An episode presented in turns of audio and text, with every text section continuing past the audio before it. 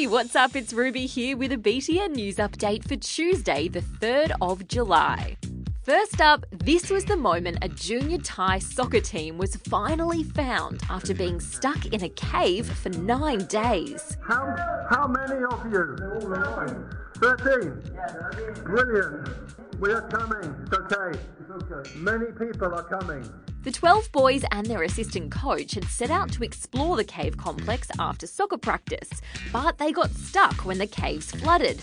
It sparked a massive international rescue effort. Teams from the UK, the US, Japan, and Australia battled through 10 kilometres of thick mud and high water to get to the trapped team.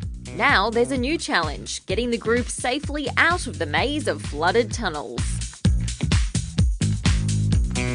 Playing in a World Cup is the ultimate dream for any soccer player. Just ask these guys. Playing in front of those crowds is unbelievable. I'd love to do that one day. It made me think when I was just watching on the couch, oh, if I could do that, oh, that would be amazing. Just seeing them play is just aspiring.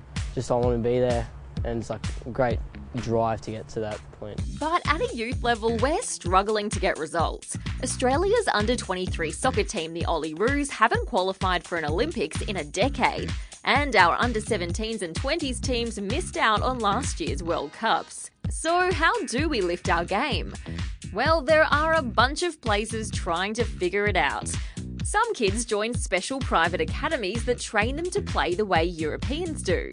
However, they do it, with any luck, these Socceroos of the future will show us the path to a World Cup knockout round.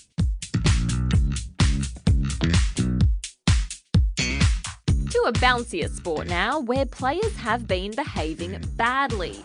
Australia was playing the Philippines for a place in next year's Basketball World Cup before the game took a horrifying turn. Oh! And this has got wild.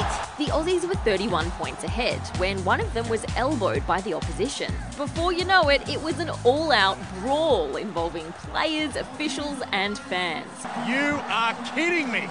This is out of control. The International Basketball Federation says it's taking the incident very seriously and will be dishing out punishment. An Aussie has become the first person to kayak alone across the Tasman Sea. Scott Donaldson set off from northern New South Wales and paddled across to the North Island of New Zealand. He tackled wild weather and had a close encounter with a frisky shark. His word, not mine, during the epic 62 day journey. Storks are known for delivering newborn babies, but one over in Poland has delivered something a little less wholesome a $3,500 phone bill. An environmental group put a tracking device on the bird last year to follow its migration, but after 6,000 kilometres, it lost contact. Turns out someone found the tracker in Sudan, removed the SIM card, put it in their own phone, and then racked up 20 hours worth of phone calls. Oh, the world is a funny place. And that's all the news I've got for you today, but I'll be back with more tomorrow. See ya!